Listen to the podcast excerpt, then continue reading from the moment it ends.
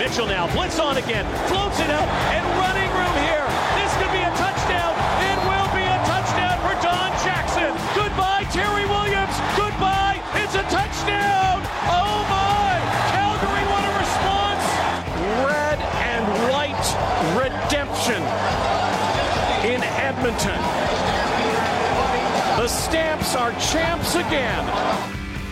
It is the season two finale of CFL Weekly across the TSN radio network Canada wide. I'm Andy McNamara.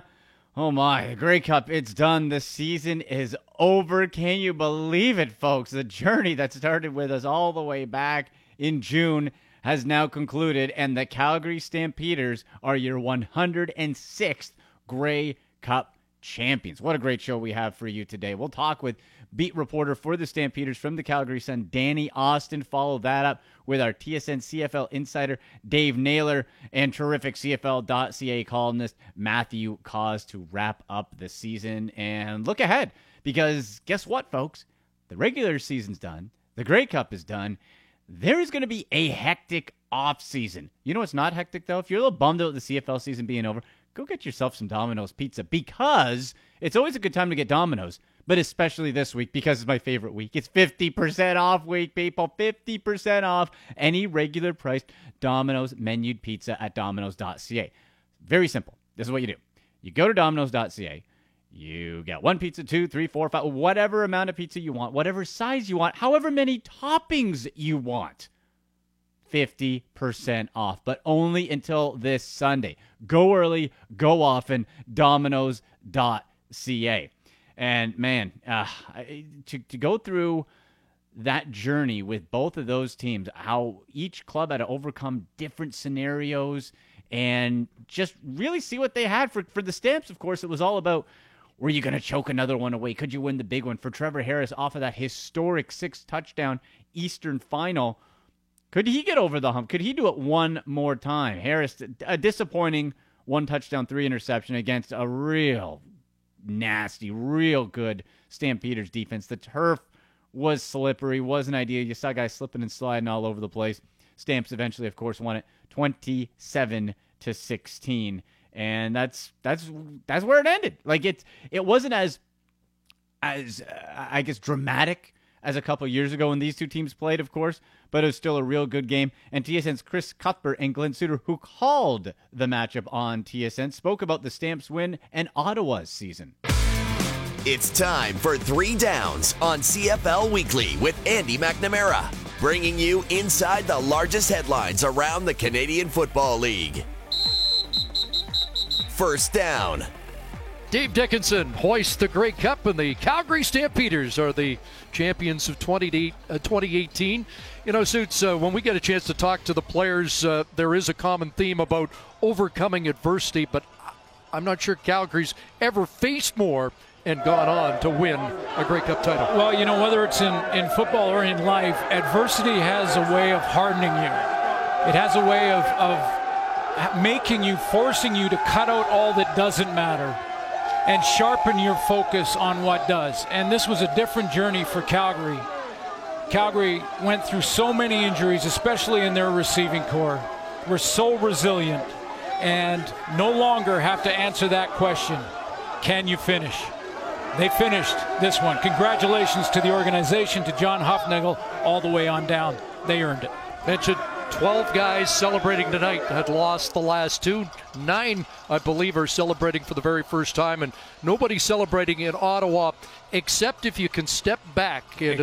assess what they've done in the last five years. Well, five years, three first place finishes in the East Division, three Grey Cup appearances. They won one two years ago in 16. They battled hard here in this game tonight and they just came up against a team that was destined to win this football game and and end that discussion and that that question is whether or not Calgary could finish. But you know, hands good job by the Ottawa Red Blacks. Their season they've built for success, sustained success. Marcel Desjardins, Rick Campbell, tremendous integrity in that organization, all the way through to Trevor Harris and that football team. All right, and moving on to second down in three downs. It is Bo Levi Mitchell right on the field after the win with Sara Orlesky of, of TSN. And this is right after the victory, so full of emotion. Second down. Every journey has a different story for it. Your second Grey Cup with everything that you guys have been through. What will you relish most about this win? Just being with my teammates. Uh, I've got the best team in the world, the best organization in the world. This is a true team after tonight. Defense won a championship tonight. God, I feel amazing, man. I love these teams. I love this fan. I love our city. Calgary, we're bringing that cup back home, baby. Said defense was such a storyline, but all three phases contributing. Was this the ultimate team win? Oh, absolutely. Yeah, all, all three phases. So many times Diontae Spencer could have got him on the edge and and scored a touchdown. And there's one guy there to make a tackle, and that's what wins you a Grey Cup. Is guys having that Grey Cup effort every single play till the clock hits zero. We saw a couple of interceptions at the end there. What goes through your mind as the time is winding down? Oh man, it just all starts setting in. Uh, just all the work, uh, the failure that we've learned from, and uh, to get back on top, it just feels absolutely amazing. Congratulations. Thank you so much. Great coaching! And moving on to third down, we go back to the CFL and TSN play by play team of Chris Cuthbert and Glen Suitor to now look ahead to some of the off-season storylines.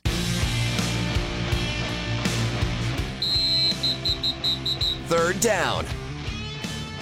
So we've completed an 87 game journey. It's always interesting. Can you reflect uh, not only back but ahead now to what should be a very eventful next month? And we say hello to the fans in Halifax. Looking forward to uh, progress on that department uh, after being named the Atlantic Schooners officially on Friday night. Well, you know, first of all, hats, hats off to the Edmonton Eskimos, the Edmonton organization, the Edmont- the city of Edmonton for taking the festival up a notch. Outstanding performance all week long by the city of Edmonton. The commissioner has some challenges in front of him this offseason. He's got to work with the CFL Players Association and get a new CBA, a new collective bargaining agreement put together, and try and do that before free agency, where a lot of top name quarterbacks will be on the market. And he will continue to work to make this game safer for the players. But boy, we're in good hands with Randy Ambrosie, and the future is bright when you consider, as you mentioned, Chris, that on the horizon is the Atlantic Schooners football team to make this a true 10 team league from coast to coast. And he said it in his press conference. It's a matter of when, not if. I can't wait to see what happens in the future. So there you go. Great call on the TV side. And of course, Rod Black, our buddy on the radio side as well. Domino's Pizza, by the way, folks, if you're listening on the radio, official first down sponsor of the radio call for the 106 Grey Cup. So how cool is that? Uh, I want to get to our Twitter poll question because now, okay, stamps are winners. Ottawa, really, okay, you lost. You have a terrific chance to get back to the Grey Cup because really, as it stands right now, let's be honest, still a two horse race in the East. It's Hamilton, it's Ottawa. And if you win it, you get that bye. So Toronto doesn't have a head coach. Uh, don't really have a quarterback. That's all up in the air. Montreal, well, you got Johnny Manziel. Uh, we don't know what to expect out of that. So the East, very much still a two horse race at this time. But there's plenty of off season storylines. And that brings us to our at Domino's Canada Twitter poll question. You can vote at AndyMC81 on Twitter, at AndyMC81. What off-season CFL storyline are you most interested in following? What off-season CFL storyline are you most interested in following? Is it QB movement, so quarterback movement, CFL rule changes, head coach hirings and firings, or the Maritimes expansion project? They got a name, the Atlantic Schooners. We'll talk about that with Dave Naylor in a little bit. But that process has now moved forward one extra step, still a ways away. But which offseason CFL storyline are you most interested in following? Quarterback movement, CFL rule changes, head coach hiring, firing, Maritimes expansion. Because heads could still roll for coaches. Toronto needs to hire a head coach. The quarterback movement possibilities is fascinating. And I don't think we've seen it at this potential level in the CFL, at least in the time I've been covering the team for the last number of years. Because Bo Levi Mitchell could go to the NFL. Mike Riley's a free agent. He lives, his family's on the West Coast in the U.S. Does BC, the Lions make sense for him? What about Travis Lulay, Jonathan Jennings, Toronto, Ricky Ray? Is he going to retire? Do you bring him back? Toronto's wide open at quarterback. Johnny Manziel still there? Is he? They have like four or five quarterbacks on the roster now with the Alouettes. How about the Saskatchewan Roughriders? You going to go back to Zach Collaros after that year? I don't know. That to me is the most fascinating storyline, the QB move. But you can vote at AndyMC81. What offseason CFL storyline are you most interested in following? QB movement, CFL rule changes, head coach hiring, firing, or Maritimes expansion. We're going to step aside and get to Stampeders beat reporter for the Calgary Sun, Danny Austin, and go over the season that was, everything they had to overcome on the injury side on offense, and finally shaking it, not losing three straight Grey Cups. We'll chat with the CFL champion beat writer for the Calgary Stampeders. It's Danny Austin next on CFL Weekly across the TSN Radio Network. Hungry? Domino's has you covered. Grab any medium feast pizza for only $10.99 or dive into our delivery and carry-out specials at domino's.ca. Domino's is more than just pizza. Try our delicious side dishes like pasta and chicken wings and don't forget our irresistible marbled cookie brownie for dessert. Perfect food for the big game if you're in a hurry or just because. Check out all the great deals at domino's.ca. That's domino's.ca.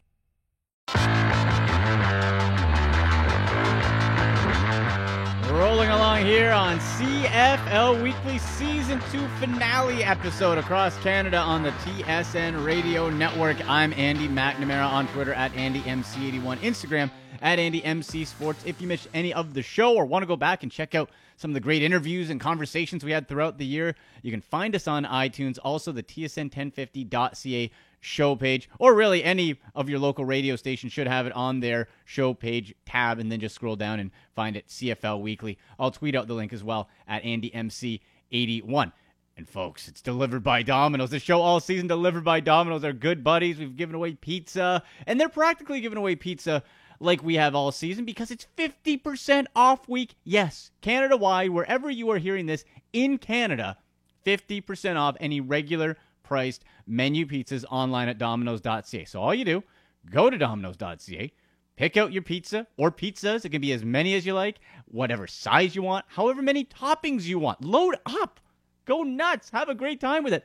Domino's.ca, it's 50% off, but only until this Sunday. So go early, go often. Domino's.ca. All right, hey, time to talk to the man who covers the Calgary Stampeders for the Calgary Sun. It is Danny Austin. Danny, there's no more talk of can they win the big one? Can they get over it? Are they regular season giants and fall? The Calgary Stampeders are the 106th Grey Cup champions. You covered this team all year. You're in the locker room after. Like, was there relief? Was there just pure joy? Like, what was the feeling finally getting that off their back that they finally won it?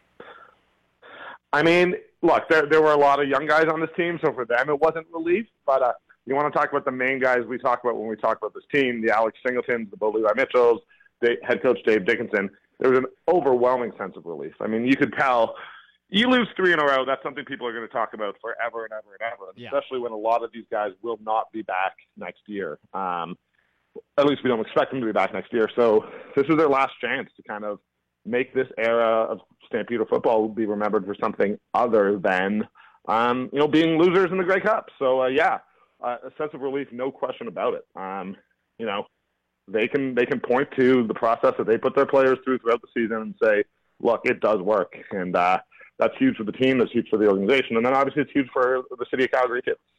I think one of the, the stories that sometimes gets lost because of how dominant Calgary has been overall was just how much they had to overcome Danny this year. Like, if you were to tell me and you list, you're going to lose your top four, top five receivers on offense you think you're done. It's over. They just kept having next man up, next man up, next man up, and kept doing it. Like, I don't think that gets talked about enough what they actually had to overcome. I mean, I tried to talk about it, but you know, I'm the beat reporter here in Calgary, so right. I've got a I've got a different audience. But yeah, I mean, it's absurd. I mean, in in basically a three week stretch, they lost Kamar Jorden, who I, I believe was the best receiver in the league this year. Um, then DaVaris Daniels went down. Then Marken Michel went down. Those are uh, DaVaris Daniels was most outstanding rookie in 2016.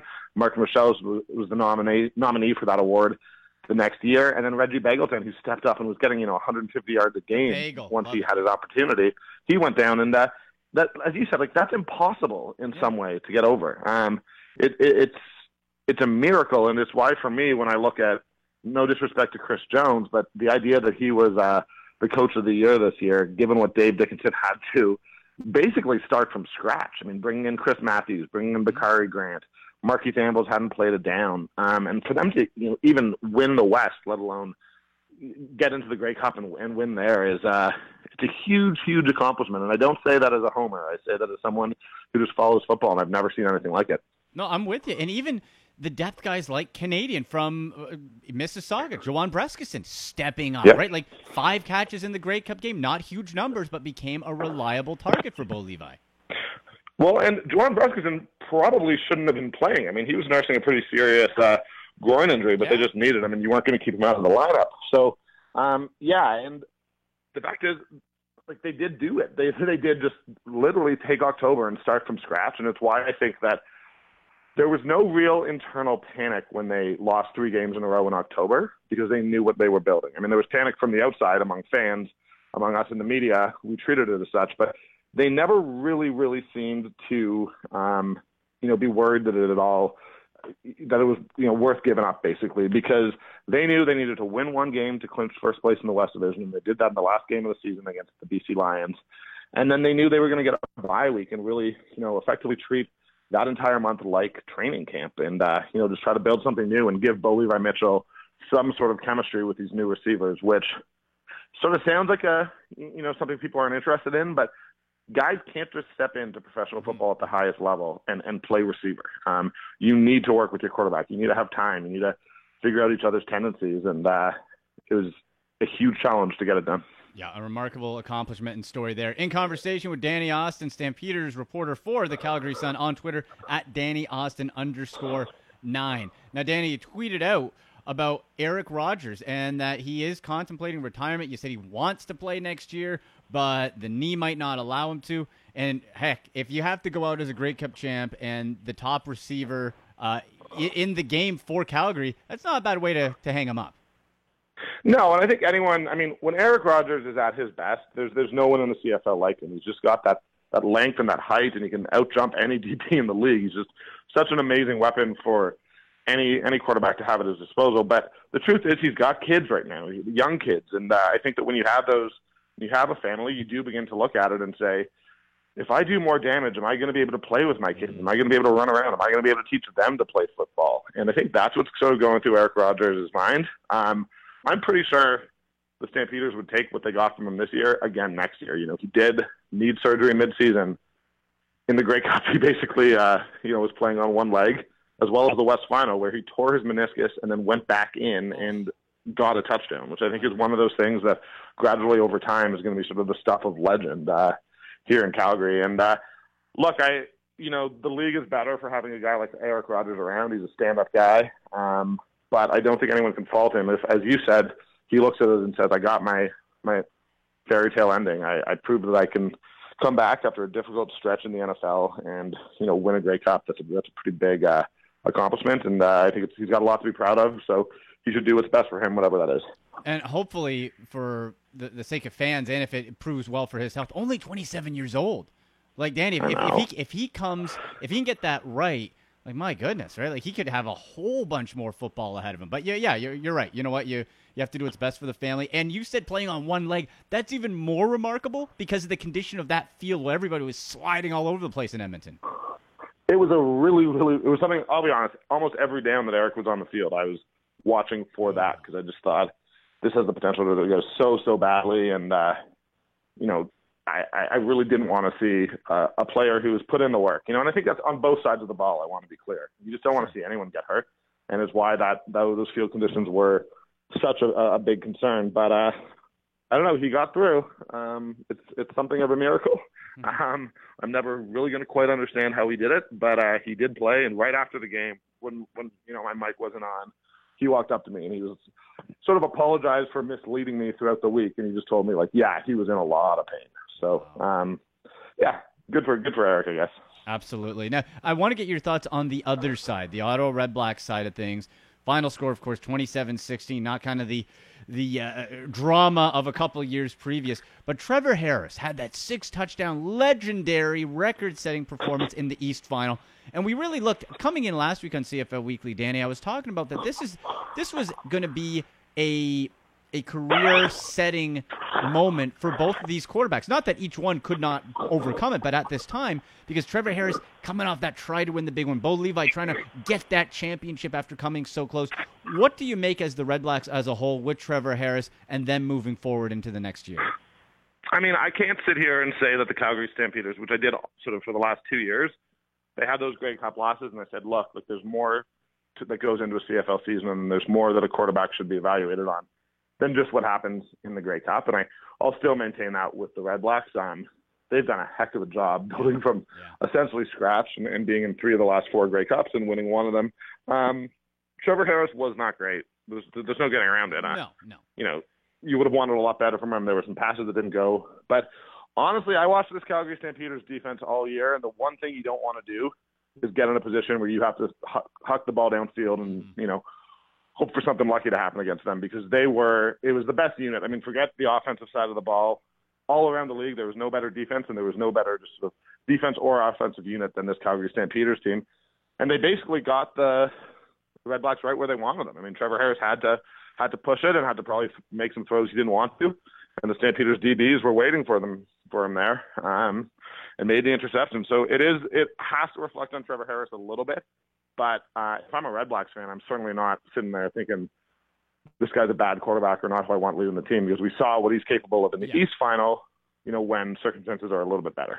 And Danny, you mentioned that uh, you know this team could look different next year, right? Uh, Bo Levi Mitchell potentially going to the NFL, free agency, of course. Do you feel like this could be the end of this Calgary reign of dominance? Is it is it solely based on Bo Levi Mitchell coming back? No, I mean I don't expect Alex Singleton to be in Calgary next year. Um, I don't expect Micah Johnson to be in Calgary next year. Uh, I expect Demir Thurman to be in the NFL. And when I say not in Calgary, I mean Micah Johnson might go somewhere else in the CFL. Sure. Um, but I expect Singleton and Singleton and, and Bo to be uh, down south in the NFL, um, where they can just make more money and, and you know take that shot at the dream that they've had since being a kid. And I don't think anyone's going to resent them for that. No. But uh, I expect this to be a very, very different Calgary Stampeders team next year. Um, does that mean I expect them necessarily to miss the playoffs? I don't know. I don't. I think it's a little too early to see, and you you have to give have a little faith in John Hufnagel because he's consistently just brought in players who are ready to go. Um, but with the CBA expiring and just with so many free agents, I think it's about 80% of the guys on the Stampeders roster are free agents. It, I expect it to be a very different team next year. So yeah, it feels like the end of an era. It really does, and uh, you know, it was a pretty good era, all all things considered. two, yeah, two Grey Cups in the last five years is uh is pretty good. No other team did that. That's that's all right. Uh, Danny, great job covering the team this year. Let's do it again next season. Thanks, man. You bet. Thanks so much, guys. There he goes. Danny Austin covers the Stampeders for the Calgary Sun on Twitter at Danny Austin underscore nine. We'll take the break and get caught up with our TSN CFL insider, Dave Naylor. We'll talk expansion, we'll talk Grey Cup, we'll talk off-season storylines. That's next on CFL Weekly across the TSN Radio Network. Welcome back to CFL Weekly season finale episode here on TSN Radio across Canada. Radio Network. I'm Andy McNamara on Twitter at AndyMC81, Instagram at AndyMC Sports. And folks, it's my favorite week of the year. They pop up every so often, and this is one of those weeks. It's 50% off week at Domino's, baby. How about that? 50% off any online regular price pizza order. So you just go over to domino's.ca, order some pizza, 50% off. Doesn't matter the size, doesn't matter how many, doesn't matter how many toppings, whatever, menu priced online, domino's.ca, 50% off, but only until this Sunday. So make sure you get there early and often. Perfect football food, perfect anytime food, really. 50% off We get domino's.ca. That's domino's.ca. All right, he was at the Grey Cup. He's been doing a great job covering the league, of course, all season long. TSN CFL insider Dave Naylor joins me now. Dave, you're at the Grey Cup in Edmonton. The atmosphere. Take me through the lead up, that festival period beforehand. We know can be legendary, and then just the atmosphere at the game itself. Well, one of the things I, I, I guess just in terms of starting with the atmosphere of the games itself, some of the Grey Cups of recent years have been, you know, in smaller stadiums uh, for even for Grey Cups. I mean, you go back two years ago at BMO Field, and they expanded the capacity uh, and they filled it, but it didn't have that kind of wow feel just in terms of the size of the stadium. And, and similarly, last year in Ottawa, you know, again, a smaller capacity Grey Cup just because of the way that stadium is configured and how many seats you can put into the end zone. But when you walk into Commonwealth Stadium, there's 55,000 people, and you even though you're you're in a game where you know there's not an obvious favorite, there are lots of Stampeder fans there, but you know that the majority of the of the, the tickets were sold to people in Edmonton, and they're not there. They're not necessarily Red Blacks fans, and they're sure not there to cheer on the Stampeders. But yeah, there was a pretty good buzz just in just in the stadium, you know, itself. And in terms of in the city, it, the Edmonton did a really good job. I mean, they took Jasper Avenue, which is one of the you know, main uh, thoroughs there, and, and just shut it down. Uh, you know, the street was just shut down, and they had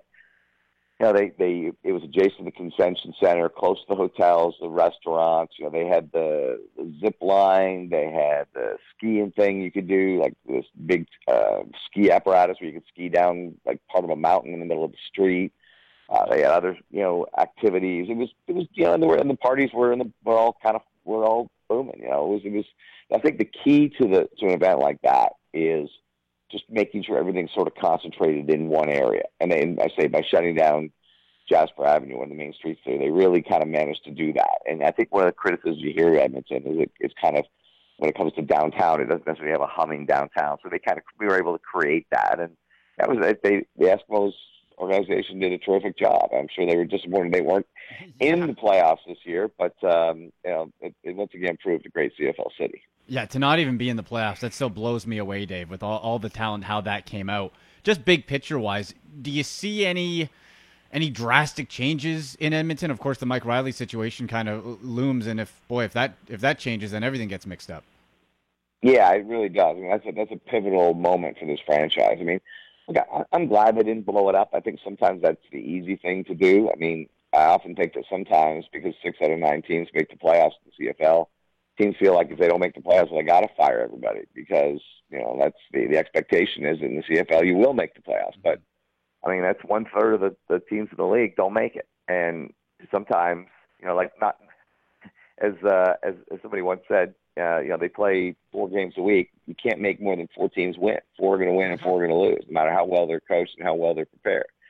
And the Eskimos were definitely a strange team that way. I mean to to miss the playoffs. They had 51 offensive touchdowns this year. The Saskatchewan Roughriders had 25 and won the and won 12 games, nearly won the division. So, uh, yeah, they weren't horrible on defense. There was just sometimes you see teams that they their their play over the course of the season doesn't translate into more wins. And I would say the two teams that stood out for me this year in the CFL were Hamilton and Edmonton, which were both right around that 500 number. Uh, you know, lost a lot of close games. They just just to say we're were better teams than maybe the uh, the record reflected. And in the Eskimos case, playing in the West, that cost them. In conversation with TSN CFL insider Dave Naylor on Twitter at TSN Dave Naylor. Okay, Dave, let's dive back into the game itself. Grey Cup MVP Bo Levi Mitchell. You got a piece up, video up on TSN.ca, saying talking about, hey, could this be? Could this be it? Could this be Bo Levi's swan song in the CFL, at least for now, as he might make a push to the NFL. Uh, do you have any other insight you can share on that of uh, the, likelihood of him actually trying out and, and, seeing where his NFL journey might take him? I, think it's very much an open question. I mean, there have been players that when they finished their CFL contracts, you know that there was going to be a bidding war for them or they were gone. I mean, I, I thought it was a pretty good certainty with Brandon Zylstra last year, the Edmonton Eskimos, who ended up getting you know, multiple offers and ultimately signing with the Minnesota Vikings certainly if you go back a few years earlier when Cameron Wake went, uh, you know, he got the biggest signing bonus of a, former CFL player, I think, since Warren Moon.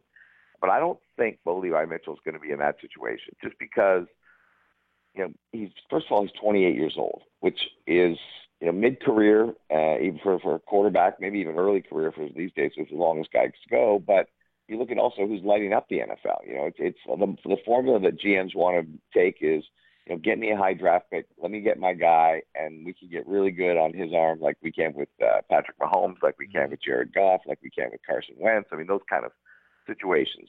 So you got to measure Levi Mitchell against the class of quarterbacks that are coming out and what kind of commitment they're going to be able to make. So the big thing that NFL people love when they're going after CFL players is is youth because they know it's going to be a year or two till they develop. So you got to think if a team signs Bo Levi Mitchell and they see him as a two or three year development project just in terms of adjusting to the NFL and becoming familiar, you're talking about a guy who could be who might not be starting in the league until he's 30 or 31, if at all. Hmm. So you know, if, if somebody can sign him purely as a reserve, I mean, look at when Ricky Ray went early in his career. I think he dressed for six games for the New York Jets, and the rest of it was on the practice roster. So the question is going to be if the Bo Levi Mitchell opportunity is one like Ricky Ray with the Jets 10 years ago or so, um, you know, is he going to want that opportunity? Or is he happy enough in Calgary? Is the money going to be good enough? It's certainly going to be in excess of half a million dollars a season.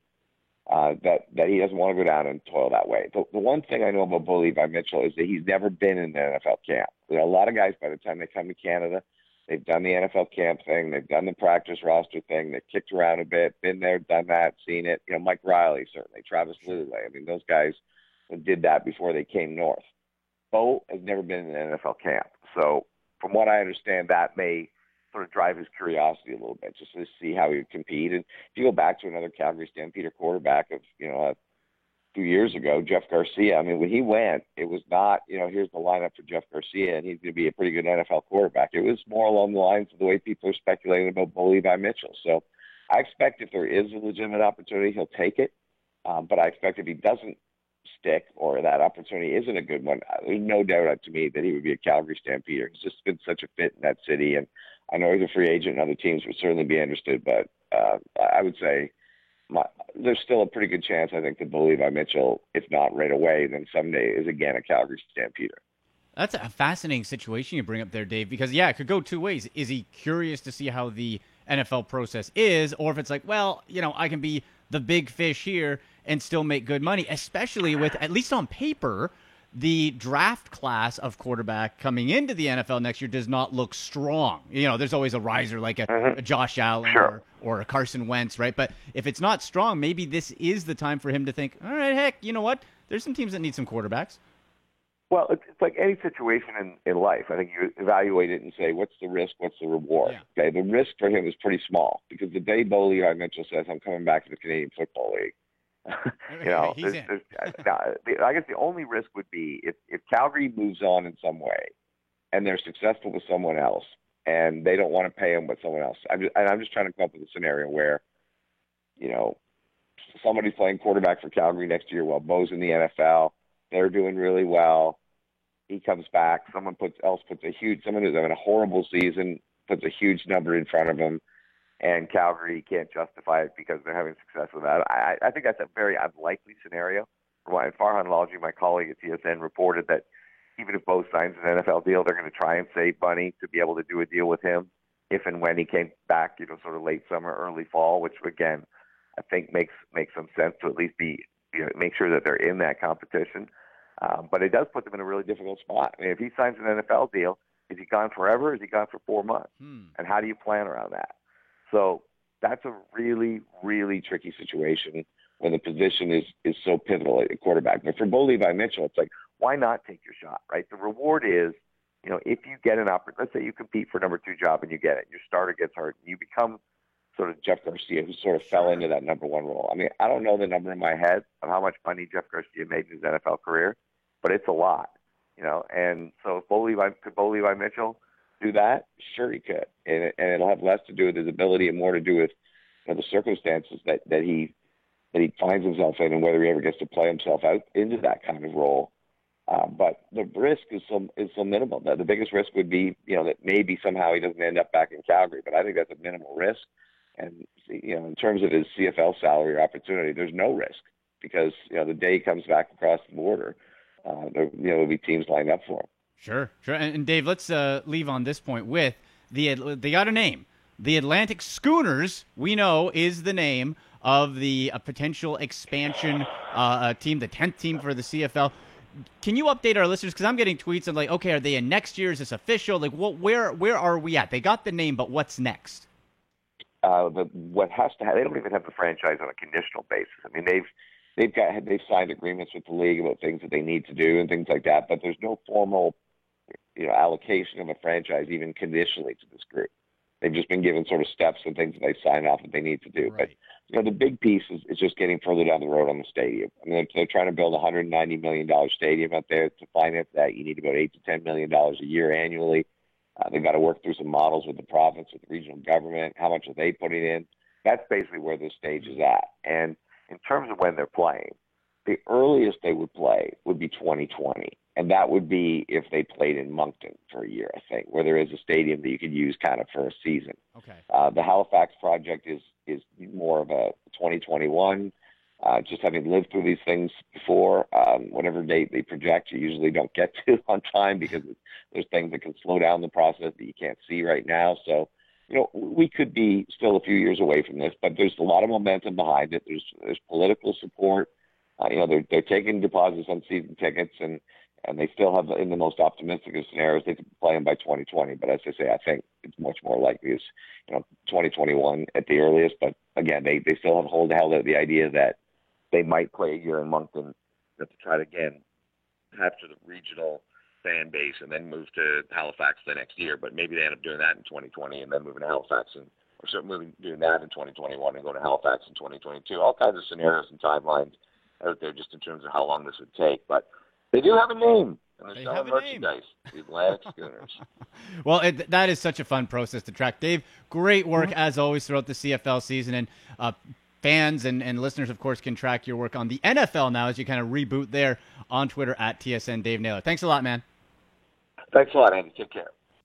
There he is, Dave Naylor from the CFL on TSN. We will take the break, come back to wrap up the show. The season two finale of CFL Weekly across the TSN radio network. Hungry? Domino's has you covered. Grab any medium feast pizza for only $10.99 or dive into our delivery and carryout specials at domino's.ca. Domino's is more than just pizza. Try our delicious side dishes like pasta and chicken wings, and don't forget our irresistible marbled cookie brownie for dessert. Perfect food for the big game if you're in a hurry or just because. Check out all the great deals at domino's.ca. That's domino's.ca.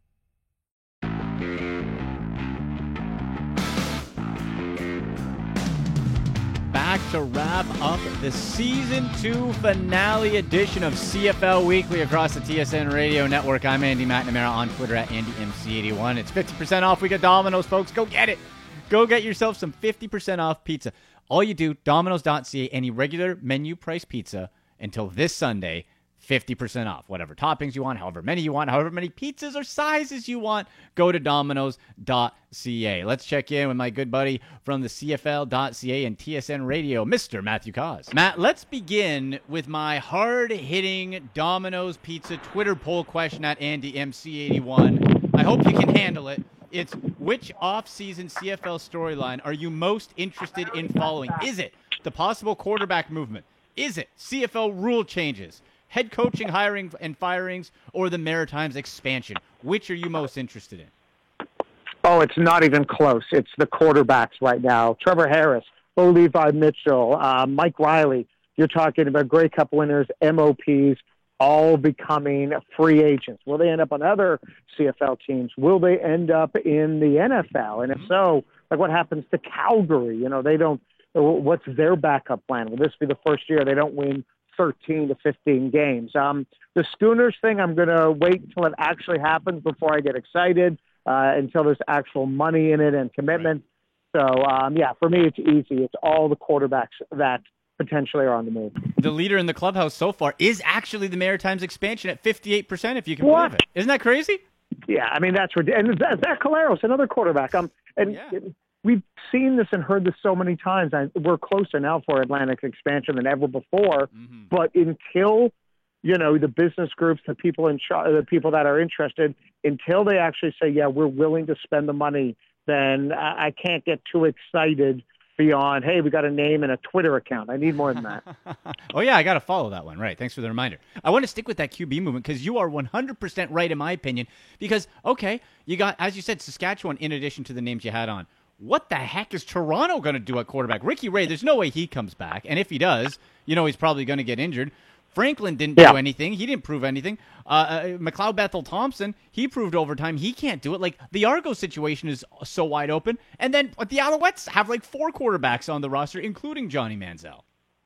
Yeah, and, and, and just before the end of the season, they they extended contract extensions to a bunch of those other quarterbacks whose names everyone forgets, like the Pipkins of the world, and you know. Um, so you're right. It, it, it's I mean, the price for these guys is going to go up because there's going to be desperation. And if you're Montreal and Toronto, where you know, especially Toronto, where you're going to be looking for it, and you know, Montreal, if you could get like a Mike Reilly, would you do that? Because you know, the, their attendance certainly has fallen in hard times the last two years.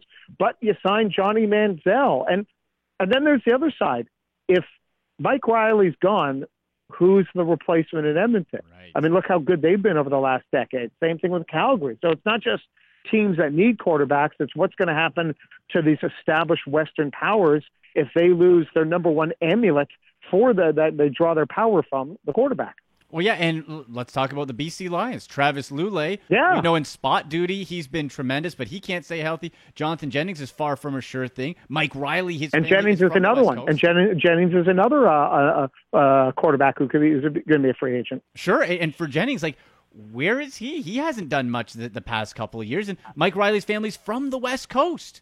You have that, like, does he go? And then, as you said, where does Edmonton? One name that just popped into my head too, Matt, a guy that flash, and if a team gets a little desperate and behind in the quarterback hunt, if bodies start moving, what about Stone Cold Chris Streveler? Out there in Winnipeg, right? Hey, Winnipeg might trade him. They might be able to, to fleece somebody who's desperate. I don't know.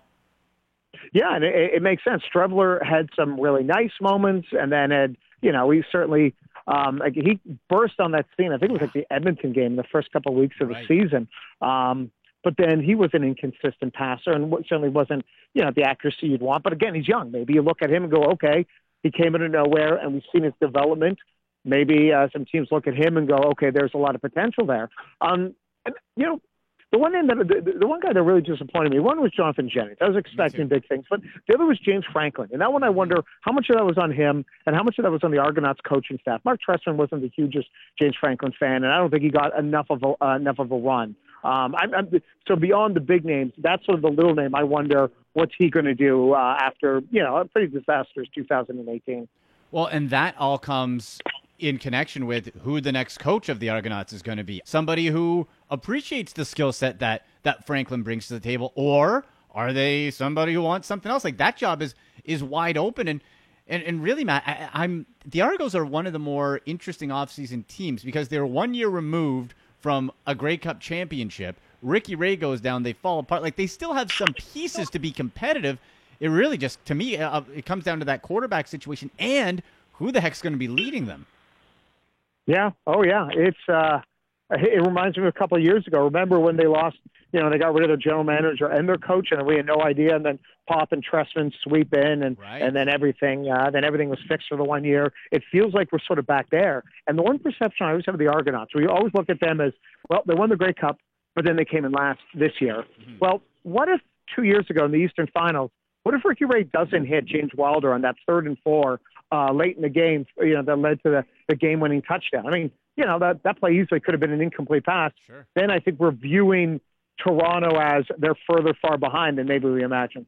Interesting. In conversation with Matthew Cauz from the CFL.ca and so many other things, TSN Radio. Uh, of course, the Matt Talks Wine and Stuff with Interesting People podcast. And Matt, I will get to that in a, a couple of minutes. I will, because that's a, a fascinating podcast. But when you you look at what the uh, for for let's say the um, the Argonauts and in really that whole East Division, it, it's still a two horse race. Like Ottawa had a bad game in that Grey Cup, right? Like at Trevor Harris, but heck, it's still them and Hamilton. There's nothing at this point to say that they can't be right back in this thing next year. Oh no, the division between those two teams is huge. And let's face it, Ottawa made you know there was a couple drops, a couple mistakes, and if if they don't allow a punt return touchdown at the end of the half with literally zeros on the clock, it might have been a different game. And as for Hamilton, how much better would they have been if um, you know if Chris Banks had been healthy? And you look at Hamilton and the disparity they had in terms of yards gained versus yards given up, they were very much in the positive. Like there's a lot of numbers that scream that Hamilton will be just as good, if not better, next year. And at least they have they have one thing that almost no team has: stability. They've got Masoli for another year. So, oh yeah, there, there's a huge gap right now between Hamilton and the Ottawa Red Blacks versus um, uh, the, you know versus the Argonauts of Montreal, unless of course Trevor Harris leaves, and then you know then it's all chaos. Yeah, then it's all chaos. One interesting uh, uh kind of CFL alumni note south of the border. How about Scott Milanovich getting uh, upgraded to from quarterback coach to offensive coordinator of the Jacksonville Jaguars, a job with Cody Kessler, Matt. That I don't know if I would want. Is that an upgrade?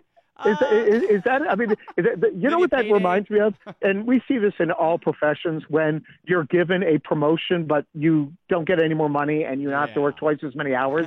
like it sort of feels like that, and sort of feels like, okay, Milanovich, let's see what you can do. But you're kind of kind of be walking the uh, the, the plank. I mean, Jacksonville's offense is uh, listen, we knew it was horrible last in the AFC Championship game when they didn't allow Blake Bortles to throw the ball, and then they extended Blake Bortles. I mean, uh-huh. that's some hell of a franchise building going on there. Um, I wish him the best. I hope he can turn it around, and obviously it's a much bigger stage and a much better position. But this one feels like Admiral Ackbar in Return of the Jedi. This feels like a trap. It feels like a trap, especially with uh, the um, career start uh, starting record of Cody Kessler, who's 0 and 8. Yeah. And you have as many wins, Matt. And, and so, so hey, why not? And what and what about Bortles' contract? How many years are they on, on, on the hook with him? Like, what yeah, they, they their regression is just huge. Yeah. So Scott Milanovich, actually, hey, if they clean house, who knows, right? If he doesn't stick in the NFL, yeah. might see him popping back up north of the border. Who knows here? Uh, in conversation with Matthew Cauz of TSN of CFL.ca now, uh, and on Twitter at mcause56. Now, Matt, if I saw and you were uh, not shy about showing on on your Twitter that now I don't know, were you the champion picks guy on CFL.ca. Did you actually win that? Because I knew you were in the lead. Oh, did I, did I mention that at all? Except for obnoxiously, like every other pick. Yes, for the second year in a row, I beat out really smart journalists.